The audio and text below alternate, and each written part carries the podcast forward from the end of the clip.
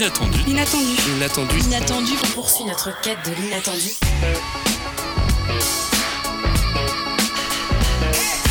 L'inattendu. L'inattendu. Et qui n'a jamais mangé de cookies en direct de l'émission Voilà, c'est une première. Bonjour à tous, bienvenue dans l'inattendu. Nous sommes le 22 février et il est 17h et on est très heureux de vous retrouver, chers auditeurs RIS, pour cette émission de fin de semaine. Une fin de semaine sous le prisme du festival Travelling à l'occasion d'un plateau que nous donnerons euh, demain aux Libertés en compagnie de plusieurs réalisateurs de cette édition 2024. Réminiscence de la semaine dernière où nous parlions d'amour, eh ben, on en reparle d'amour justement, mais plutôt du point de vue de l'anatomie, de la chimie utilisation de l'intelligence artificielle également, ou encore euh, Indonésie, sans oublier les bons plans du week-end pour terminer l'émission, et sans oublier que vous êtes bien dans l'inattendu. C'est bon, plus de cookies. Et pour m'accompagner dans cette émission, Angelina. Salut Angelina. Salut, salut tout le monde. Angelina, qu'est-ce qui nous attend au programme aujourd'hui Au programme aujourd'hui, un beau panier garni avec plusieurs chroniques et un, et un entretien sonore en début d'émission. Une interview qui revient sur l'utilisation ou non de l'intelligence artificielle dans le cadre des études par les étudiants et étudiantes. Et on en parle aujourd'hui avec Elena Véchard en études d'art, illustration et concept arté euh, en dernière année. Nous verrons quel, euh, quel choix elle fait par rapport à Osia dans son corps de métier. Pas facile de parler avec un cookie. En deuxième partie d'émission, on parle corps humain et amour avec Domiti. Et oui, que se passe-t-il quand on tombe amoureux, amoureuse? On pourra également entendre Anthony qui fait le point sur la situation en Indonésie. En fin d'émission, comme tous les jeudis, ce sera l'heure des, bonnes, euh, des bons plans du week-end, histoire de ne pas trop vous ennuyer samedi et dimanche, et si vous cherchez à vous occuper. Mais tout de suite, c'est l'heure de notre habituel flash de la rédaction du 22 février 2024. Euh, selon l'association de défense de consommateurs Que Choisir, plus de la moitié des médecins spécialistes appliquent des dépassements d'honoraires. Un chiffre en hausse autour de 52,2% actuellement con- contre 45,8% 5 ans plus tôt. L'étude prend en compte 8 spécialités, la gynécologie étant le domaine pratiquant le plus les dépassements avec 71,4% des, des praticiens concernés.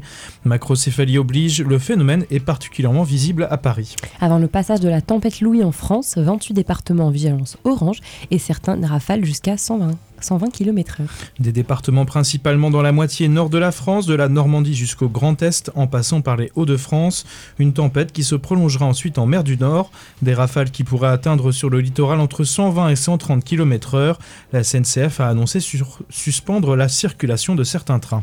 En Espagne, l'ancien joueur du FC Barcelone et du PSG, Dani Alves, condamné à 4 ans et demi de prison pour viol. Des faits qui se sont déroulés dans la nuit du 30 au 31 décembre 2022 dans les toilettes d'une discothèque. Dans un communiqué, le tribunal explique que la victime n'était pas consentante et qu'il existe des éléments de preuve qui, au-delà du témoignage de la plaignante, permettent de considérer le viol comme prouvé. L'ancien footballeur avait notamment changé à plusieurs reprises sa version des faits. Et dans la continuité des risques du passage de la tempête Louis, Rennes et l'île-et-Vilaine placés en vigilance jaune aujourd'hui. Une vigilance jaune à l'initiative de Météo France pour risque de vent, de pluie, inondation et de crue.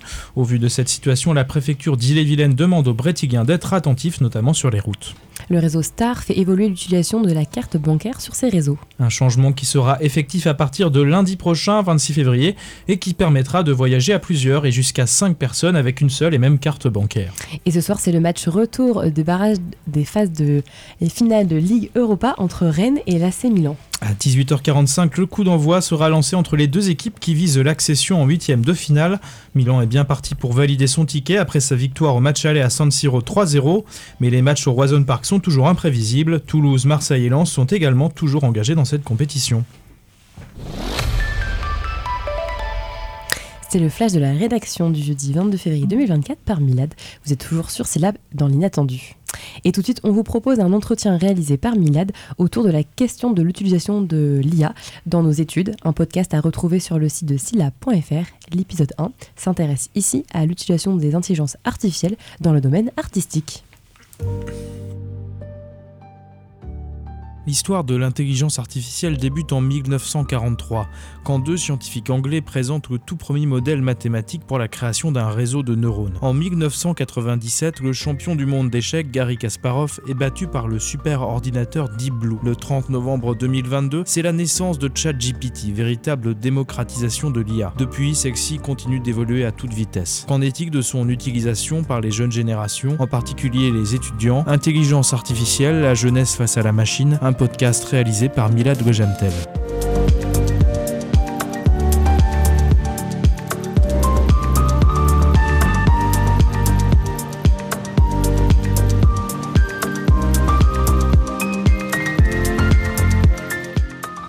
parle du matin au soir d'intelligence artificielle et donc ça recrée un marché et donc une valeur économique.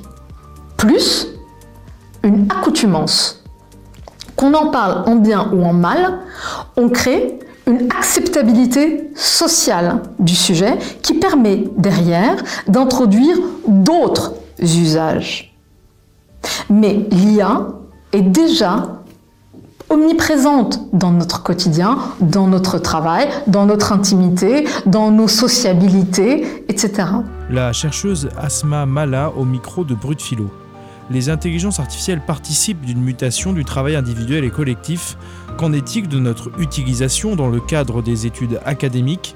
Les intelligences artificielles sont-elles vouées à remplacer en partie le travail humain? Premier épisode, les intelligences artificielles dans le monde de l'art.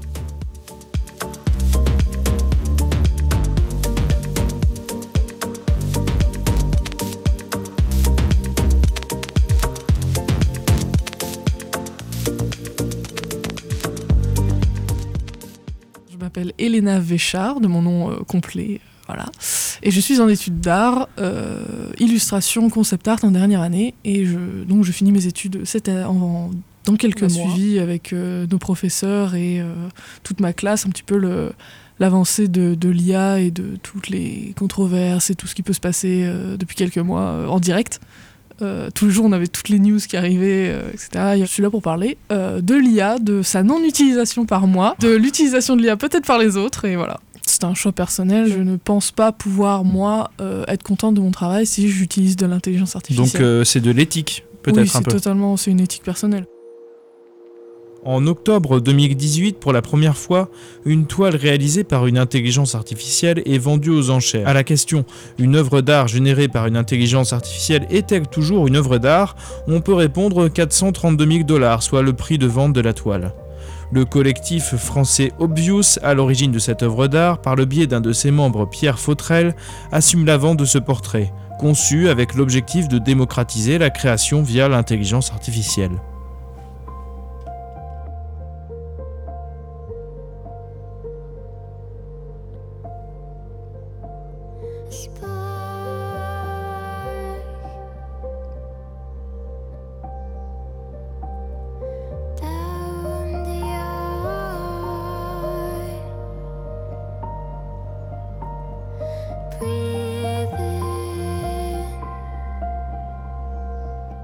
Concept art, c'est euh, c'est de la pré-production, c'est du design pour euh, le jeu vidéo, pour l'industrie du jeu vidéo, de l'animation ou du cinéma. Et donc, on est vraiment plus, euh, comme j'aime dire, on est vraiment artisan de cette industrie-là, parce qu'on arrive, on nous file un pitch, et à partir de là, on propose un résultat. On va pas, on n'a pas de, proposition artistique, on n'a pas de, vision. C'est vraiment euh, si on veut, euh, on, me dit tu travailles, enfin j'ai un contrat pour le nouveau Zelda, ça va être, euh, on a un nouveau personnage, on l'imagine comme ça, donc moi je fais des propositions sur le personnage, donc ça peut être 3, 4, 5, plus de propositions, et à partir de là j'ai l'impression que je fournis un produit. Ça s'est vraiment ouvert, démocratisé avec euh, même Dali, euh, Midjourney, etc. Là pour le coup, c'est arrivé vraiment l'année dernière ou avant. Et euh, ça a fait une espèce de petite vague, au moins sur Internet. Quoi. Et donc, donc Dali, Midjourney, etc. Les premières choses qu'on a entendues à partir de l'industrie, c'était que on avait des entreprises qui commençaient à utiliser ça. Donc par exemple, Ubisoft, tout ça, commençait à utiliser de l'IA et donc on va avoir euh, un cas de figure où ça va être des gros patrons qui vont vouloir euh, euh, couper du, salaire, couper des postes, etc. pour gagner du temps, pour gagner de l'argent surtout, et comment dire accélérer le rythme de production. En fait, on fait des premières itérations, ils vont faire des premières itérations par IA et après ils vont les envoyer à leur concept artistes, illustrateurs, etc., etc., pour raccourcir la chaîne. Personnellement, ce que j'en pense dans ma vie de tous les jours, c'est la technologie est là, elle va pas partir tout de suite. Euh, ça tous les jours, euh, on voit des trucs sur l'IA, même sur les, pubs, maintenant même pour Samsung pour prendre des téléphones, ils font de la pub pour de l'IA sur leur téléphone. Stop, ça m'énerve. Mais c'est là et c'est là pour durer, donc je vais devoir faire avec. Il y a beaucoup de problèmes et de questions qui, sont soulevées. On va avoir des questions juridiques, où on va avoir euh, qui a fait, euh, qui est responsable de l'œuvre. Dali et Midjourney, pour moi, c'est non. Parce que je fais littéralement, enfin, on m'a- appris, on m'apprend et j'apprends tous les jours encore à euh, créer des images, à être responsable de, de, de choix artistiques, etc., sur ce que je mets, comment je le mets, la couleur, la composition. Ça, c'est des choses que l'IA n'a pas encore. Comme un goût, moitié ange, moitié démon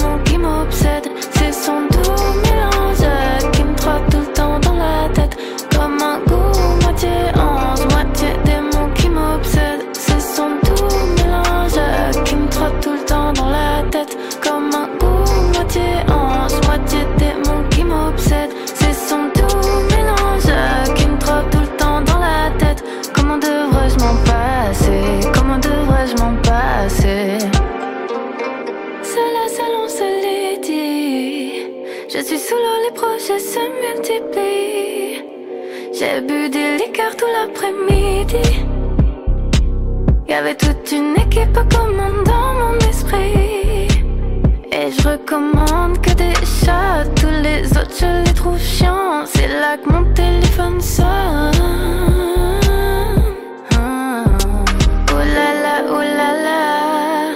Il est trop. Oh là là, oh là là,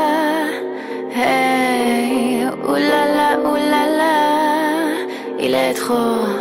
Oh là là, oh là là, c'est son doux mélange qui me trotte tout le temps dans la tête. Comme un goût, moitié ange, moitié démon qui m'obsède. C'est son doux mélange qui me trotte tout le temps dans la tête.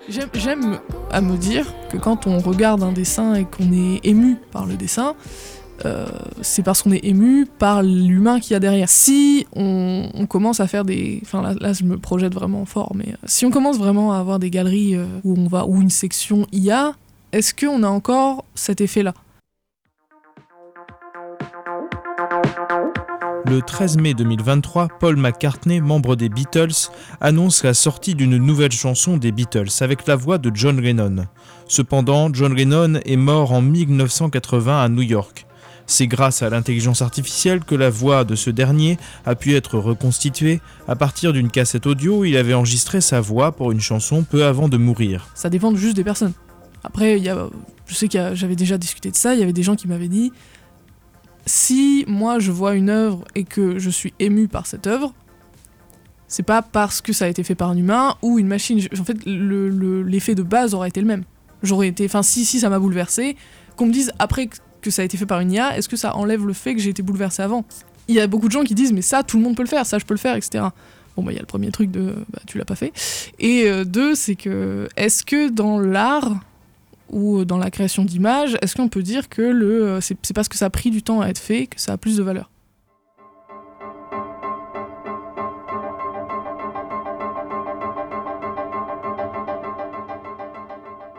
Ce qui est fascinant au sujet de ChatGPT, c'est que ça récupère les tâches dont on pensait jusqu'à présent que seuls les humains pouvaient euh, les accomplir. Beaucoup de gens sont à l'aise avec euh, l'idée que euh, la technologie peut s'occuper des tâches routinières, celles que l'on trouve simples, ou, euh, mais ce qui est fascinant au sujet de ChatGPT, c'est que ça prend des tâches qui euh, nécessitent de la créativité ou du jugement. Par exemple, écrire des contrats juridiques euh, ou raconter des histoires qui font rigoler. Jusqu'à présent, on pensait que ce genre de tâches, c'était le domaine unique des êtres humains. Et pourtant, c'était faux.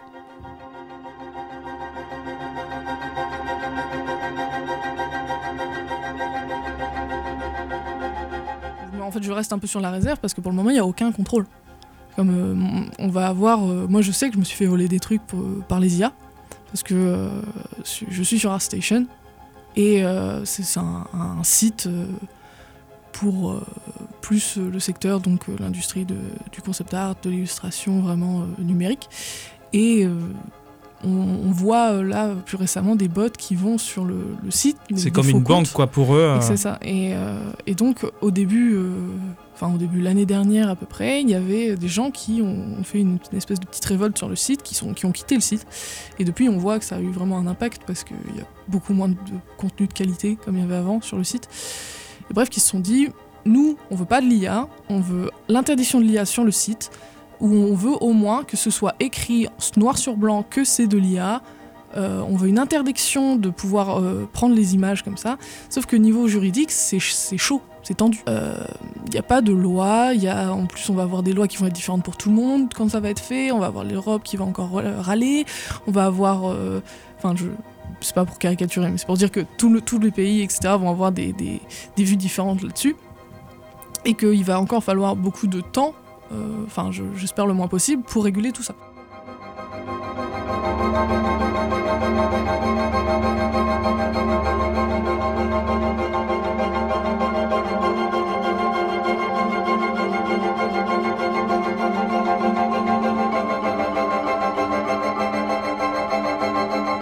Qu'aujourd'hui on fait toujours la différence entre une œuvre d'art Est-ce qu'on peut toujours faire la différence entre une œuvre d'art d'une intelligence artificielle et l'œuvre d'art d'un artiste?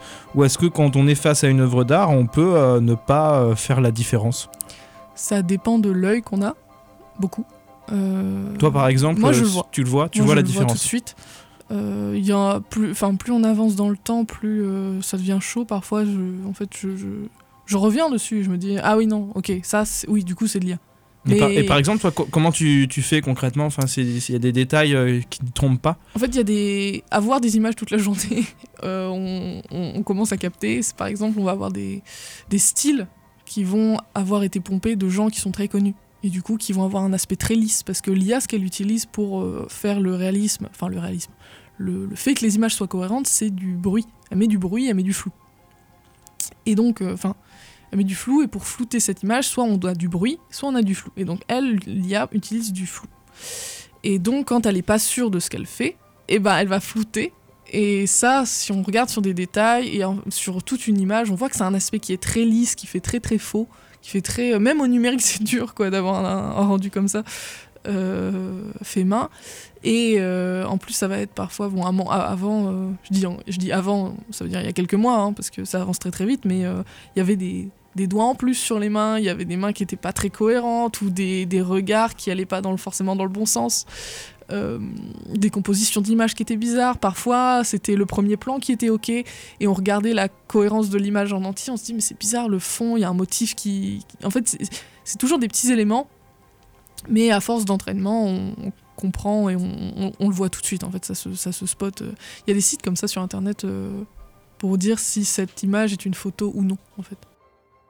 Et dès que ça a l'air un petit peu trop flou ou un petit peu irréel, je veux dire ça comme ça, c'est un peu comme le, euh, comment on peut dire, la vallée de l'étrange pour, euh, tout ce qui est poupée et robots. Il y, a un truc qui se rapproche de ça, où on n'est pas sûr, et en général quand on n'est pas sûr, c'est que c'est l'IA.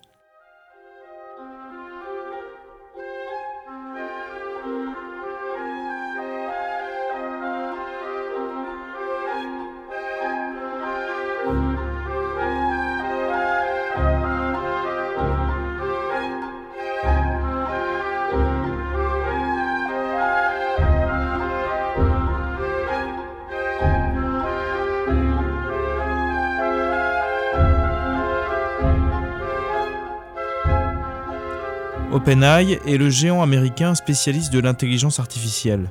Jeudi 15 février 2024, il a dévoilé Sora, un outil qui transforme les textes en vidéos ultra réalistes ultra réaliste qu'il est parfois compliqué de distinguer une vidéo générée par une intelligence artificielle d'une vraie vidéo. À travers ces vidéos, plane le risque de la désinformation. La technologie, peu à peu, mais sans fin, prend en charge de plus en plus de tâches que nous pensions pouvoir être réalisables seulement par les êtres humains. ChatGPT n'est simplement qu'un exemple de cela, mais cette tendance générale, c'est cela qui m'intéresse. Dans mon livre, Un monde sans travail, c'est ce que je décris. C'est ce que je dis au sujet du travail du futur. Toi, tu, disais euh, que tout à l'heure que tu allais être fatalement euh, obligé de passer par là, de, passer par l'utilisation de l'intelligence artificielle? Non, non, du tout. Moi, je, je ne l'utiliserai pas et euh, c'est. Enfin, c'est un choix personnel. Il y en a peut-être qui vont se dire que, bon, peut-être que si dans un travail on me force, on me dit, bah, vas-y, utilise ça et tu fais quelque chose avec, bah, peut-être que je le ferai. Moi, j'ai vraiment pas envie. Parce que y a, si je suis dans cette. Enfin, si je vais être. Si j'ai choisi de partir dans cette profession-là, c'est aussi parce que j'aime dessiner, j'aime faire des images. Personnellement, en tout cas. Oui. Et il euh, y a quelque chose, donc je travaille au numérique. Donc on peut dire, euh, c'est un peu, comment dire, déplacé de dire euh, que je suis totalement contre les IA, mais c'est juste que pour le moment, il y a trop de problèmes juridiques Mhm. qui se posent. Euh, pareil, une IA qui recycle le travail d'artistes qui sont volés. Comment est-ce qu'on sait Parfois, on, voit des images d'IA passer, il y a des restes de signatures en bas à droite qui sont floues, bien sûr, mais euh, ça veut dire que ça appartenait déjà à quelqu'un, quelqu'un qui a sûrement pas donné son, accord, vu qu'on a vraiment peu de, retours d'artistes qui ont dit moi je suis ok pour que l'IA, donc en plus ça dépend du, logiciel, ça peut être Dali, ça peut être Midjourney, ça peut être. Je sais pas s'ils partagent les données, euh, mais pour le moment c'est presque que du vol.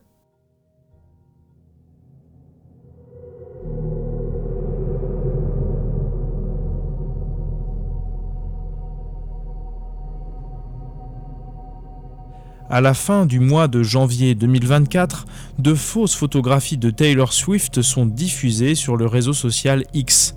Ces images sont créées à partir de l'intelligence artificielle et mettent en scène la superstar américaine. Ces fausses photos pornographiques sont republiées par plusieurs comptes et cumulent plus de 40 millions de vues. Dans une intrication, mais vraiment hyper imbriquée d'idéologie, mais aussi de business, qui participe à donner cette impression anthropomorphe d'une technologie qui pourtant n'a pas de pensée en propre. Et c'est le piège dans lequel on a tendance à entrer un peu euh, bille en tête, sans trop réfléchir et sans garder la distance critique par rapport à ces outils.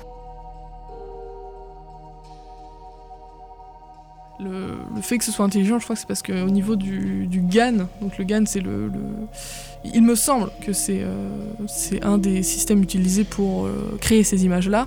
Et en fait c'est juste que le machine learning, il y a un moment, il y a un moment où on programme, où on, fait, on, note nos instructions, etc. Mais il y a un moment où on ne sait plus exactement pourquoi la machine comprend tel ou tel truc. C'est pour ça qu'on dit aussi que c'est peut-être intelligent. Mais ça c'est pour les images en tout cas. Je sais pas comment ça se passe exactement pour le reste. Euh, il me semble qu'au niveau des- du texte, etc., il y a ça plus de mal. Parce que ça peut pas créer, en fait. Ça peut pas créer du texte. Enfin, une image, ça, c'est quelque chose de tangible qui existe. Si je demande à ChatGPT de me faire histoire, il va juste utiliser les éléments que je lui donne. Il va pas rajouter des choses, donc euh, je pense pas qu'on puisse dire que c'est vraiment intelligent pour, euh, pour le texte.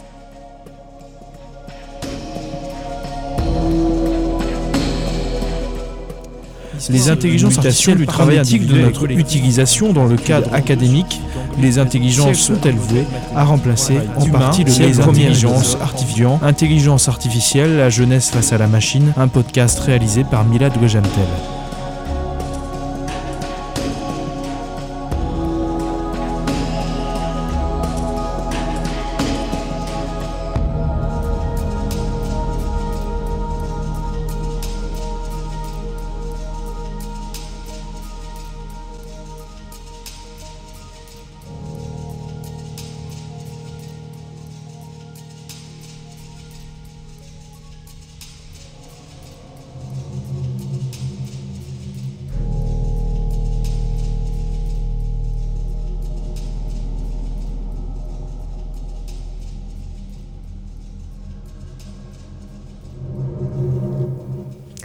Podcast donc à retrouver sur syllab.fr. Tout à fait, et j'ai oublié d'ailleurs de citer, puis tu me l'avais dit, mais oui, euh, Daniel Suskin à un moment donné qu'on entend qui est traduit par un traducteur de France Culture dans les matins de France Culture.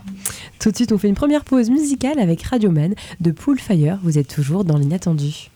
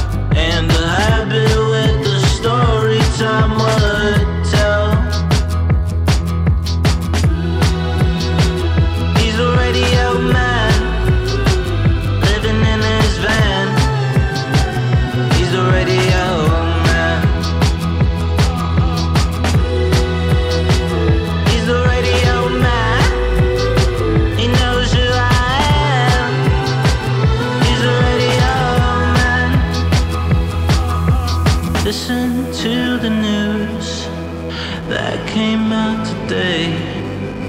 He's not the person we once thought he was. Shameless and confused, ours to misconstrue. We'll bury him and forget he ever was.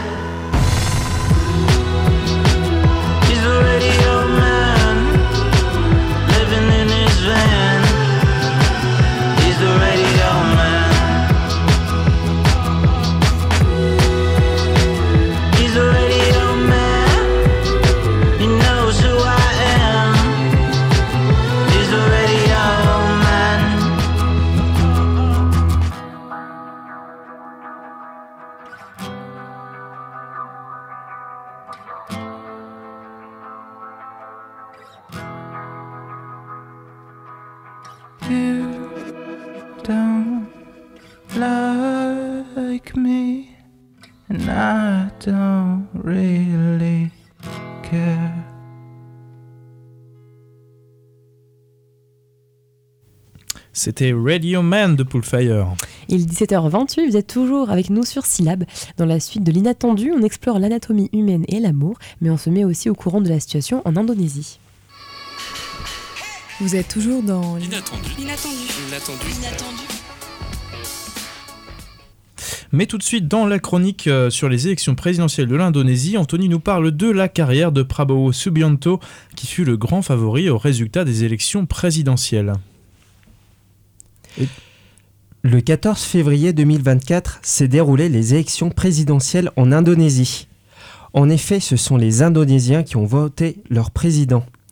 Le ministre de la Défense, Prabowo Subianto, alors candidat, a remporté ce tour des élections présidentielles avec 57,95% des voix contre le candidat Ani Baswedan et Ganjar Pranowo.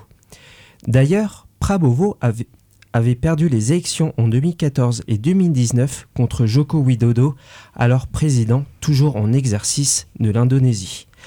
Mais revenons à nos moutons. Ce futur potentiel élu qui sera peut-être aux commandes de l'Indonésie à partir de octobre a eu une carrière militaire, vous allez le voir, assez morose dans le passé. Il a exercé des postes de responsabilité sous la, gouvernance de Suharto, alors dirigeant aux mains de l'Indonésie de 1967 à 1998. Ainsi, Prabowo est accusé par certaines ONG, organisations non gouvernementales, d'avoir enfreint les atteintes aux droits humains. Ces accusations sont en partie corrélées avec les exactions qui ont été commises sous son commandement militaire durant la dictature de Suharto. Je vais vous citer un bref parcours historique de sa carrière.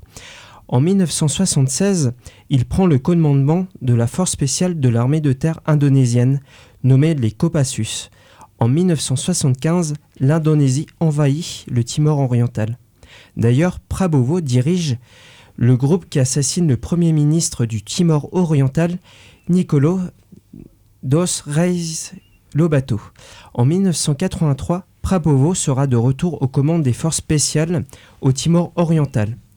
Dans un village de Car Carobalo, le personnel militaire au service de Prabowo, qui a la fonction de major, perpétront un véritable carnage. Ainsi, ils ôtent la vie à un groupe de guerrieros, faisant ainsi plus d'une cinquantaine de victimes. D'ailleurs, les sources d'une enquête d'une commission de l'ONU sont alarmantes. Deux bébés auraient été égorgés à l'aide d'un couteau durant ce massacre contre les guerrieros. Quelque temps plus tard, cette même force spéciale a abattu à la mitrailleuse un groupe de plus d'une centaine de personnes s'échappant d'une razzia. Enfin, en 1998, les émeutes de Jakarta ont fait des échos en France et probablement à travers le monde. Ainsi, ce sont des révoltes étudiantes en colère contre le régime de Suharto qui sont au cœur de l'événement. Les, les conséquences de cette manifestation, qui est de type de désobéissance civile et émeute, sont spectaculaires. De nombreux, magasins appartenant à des Indonésiens d'origine chinoise ont été attaqués, voire pillés. Des milliers de personnes ont trouvé la mort. Prabowo, en fonction au service de l'État, aurait été l'un des promoteurs de donneurs d'ordre de la mort d'un certain nombre d'étudiants rebelles. Mais malgré son passé sombre, Prabovo a réussi lors de son mandat en tant que ministre de l'armement à acheter à la France de nombreux avions Rafale destinés à, l'armée de l'air indonésienne, permettant à l'Indonésie d'accroître sa puissance militaire. Cela suite à la rencontre avec Florence Parly, alors ancienne ministre des Armées du gouvernement français.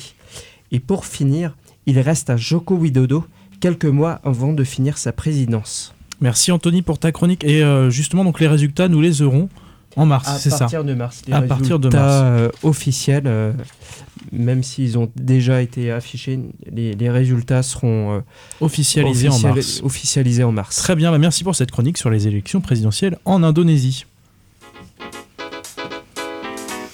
L'inattendu sur syllabe, 17-18 heures.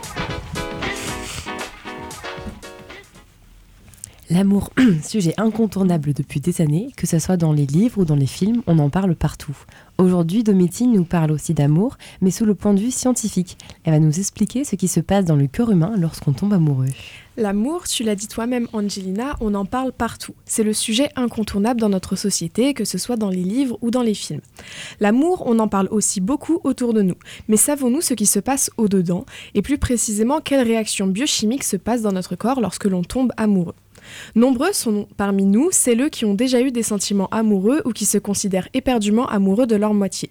Même si aujourd'hui on décrit le sentiment amoureux avec les fameux papillons dans le ventre ou encore le cœur qui bat la chamade, il faut savoir que lorsque l'on tombe amoureux, ce n'est pas de, de tout repos pour notre corps humain. Mais alors, est-ce qu'on est préparé à tomber amoureux? Alors, l'ICM, Institut du cerveau et de la moelle épinière, nous explique, au travers du savoir du professeur Yves Agide, ce que l'on connaît sur un cerveau amoureux. Le professeur explique que le sentiment amoureux survient d'un coup. On ne décide de rien. L'analyse physique ou rationnelle que l'on fait d'une personne n'a rien à voir avec notre réaction corporelle. Cela relève d'un comportement automatique, comme conduire une voiture, faire du vélo ou encore marcher. En soi, tomber amoureux, c'est comme mettre son cerveau en mode auto et ne pas contrôler son ressenti. Il faut le savoir, mais le cerveau est constitué du cortex cérébral qui gère les comportements non automatiques et de noyaux gris centraux responsables des comportements automatiques. Le sentiment amoureux semble justement être contrôlé par ces petites et anciennes structures cérébrales. Pour expliquer, le cortex cérébral qui lui est responsable des activités mentales les plus subtiles n'est pas le principal acteur dans le processus de tomber amoureux. En réalité, le sentiment amoureux relève plutôt de la subconscience, impliquant des processus cérébraux automatiques et non conscients. Donc tout ça est une affaire cérébrale. Est-ce que tu peux nous donner un exemple? Bien sûr. Pour illustrer, le professeur Yves Agile nous explique ce sentiment en nous comparant aux animaux les plus charismatiques et intelligents qu'ils soient, les pigeons. Et oui, les pigeons, bien qu'ils ne possèdent pratiquement pas de cortex, ils possèdent tout de même énormément de noyaux gris centraux qui sont très développés. Tout se passe donc chez ces animaux comme chez les êtres humains. On tombe amoureux de manière brutale, inattendue et subconscience. Y a-t-il eu des expériences euh, à ce sujet? Eh oui, il en existe. L'ICM en a d'ailleurs réalisé une dans laquelle Andreas Bartels et Semir Zeki ont reçu des personnes amoureuses. On leur a fait passer un IRM dans, laquelle, dans lequel on leur montrait des photos d'inconnus et quelquefois de leurs personnes bien aimées. En observant les images de leur moitié, ce qui s'allume dans le cerveau, ce sont les parties avec les noyaux gris centraux. Mais du coup, l'amour est seulement une affaire corporelle? Eh bien, pas forcément. L'amour nous joue parfois des tours. Le psychologue Christian Graff nous parle de l'amour avec son fondement psychologique. Il explique que le comportement et le mental de l'amour sont bel et bien sous-tendus par le corps humain, mais il précise aussi que l'état d'amour dépend souvent de la culture autour de nous. L'amour, c'est donc une grande part d'enjeux sociaux. Et Catherine Vidal, une neurobiologiste, nous explique que le coup de foudre est une réaction biologiquement infondée. Il n'existe pas de relation entre la diffusion d'hormones dans le corps et le fait d'être soudainement attiré par une personne. Mais tout de même, lorsque l'on tombe amoureux, 12 aires du cerveau sont en cacophonie pour produire des hormones. Le magazine Ça m'intéresse nous l'explique. En gros, l'amour, c'est comme une réaction chimique dans notre tête. Il y a toute une équipe de molécules qui travaillent ensemble pour nous faire sentir bien. La dopamine, c'est le chef d'équipe, elle nous rend heureux. L'adrénaline, c'est celle qui nous booste quand quelque chose d'excitant se passe. La testostérone, c'est un peu l'énergie qui nous pousse à aller vers les autres. Et pour finir, l'ocytocine, c'est l'hormone qui nous fait sentir proches et connectés aux autres. Donc quand on est amoureux, c'est un peu comme si notre cerveau était en pleine fête chimique. Donc l'amour, c'est avant tout une histoire de cerveau. Tu as raison. Dans tous les cas, pas de cœur qui bat la chamade, mais bel et bien un cerveau qui déclenche de l'amour. En résumé, tomber amoureux ou amoureuse est une expérience complexe qui implique une multitude de réactions physiologiques et biochimiques dans le corps, contribuant à l'euphorie, au lien émotionnel et à l'obsession caractéristique de l'amour romantique. En bref, tomber amoureux, ça fait travailler le cerveau. Merci Jamie euh, Domiti pour cette chronique. Désormais, les pigeons nous paraîtront bien plus romantiques qu'auparavant. C'est sûr, et tout de suite on fait une seconde pause avec le titre Mixer de l'artiste américaine de RB Amber Mark.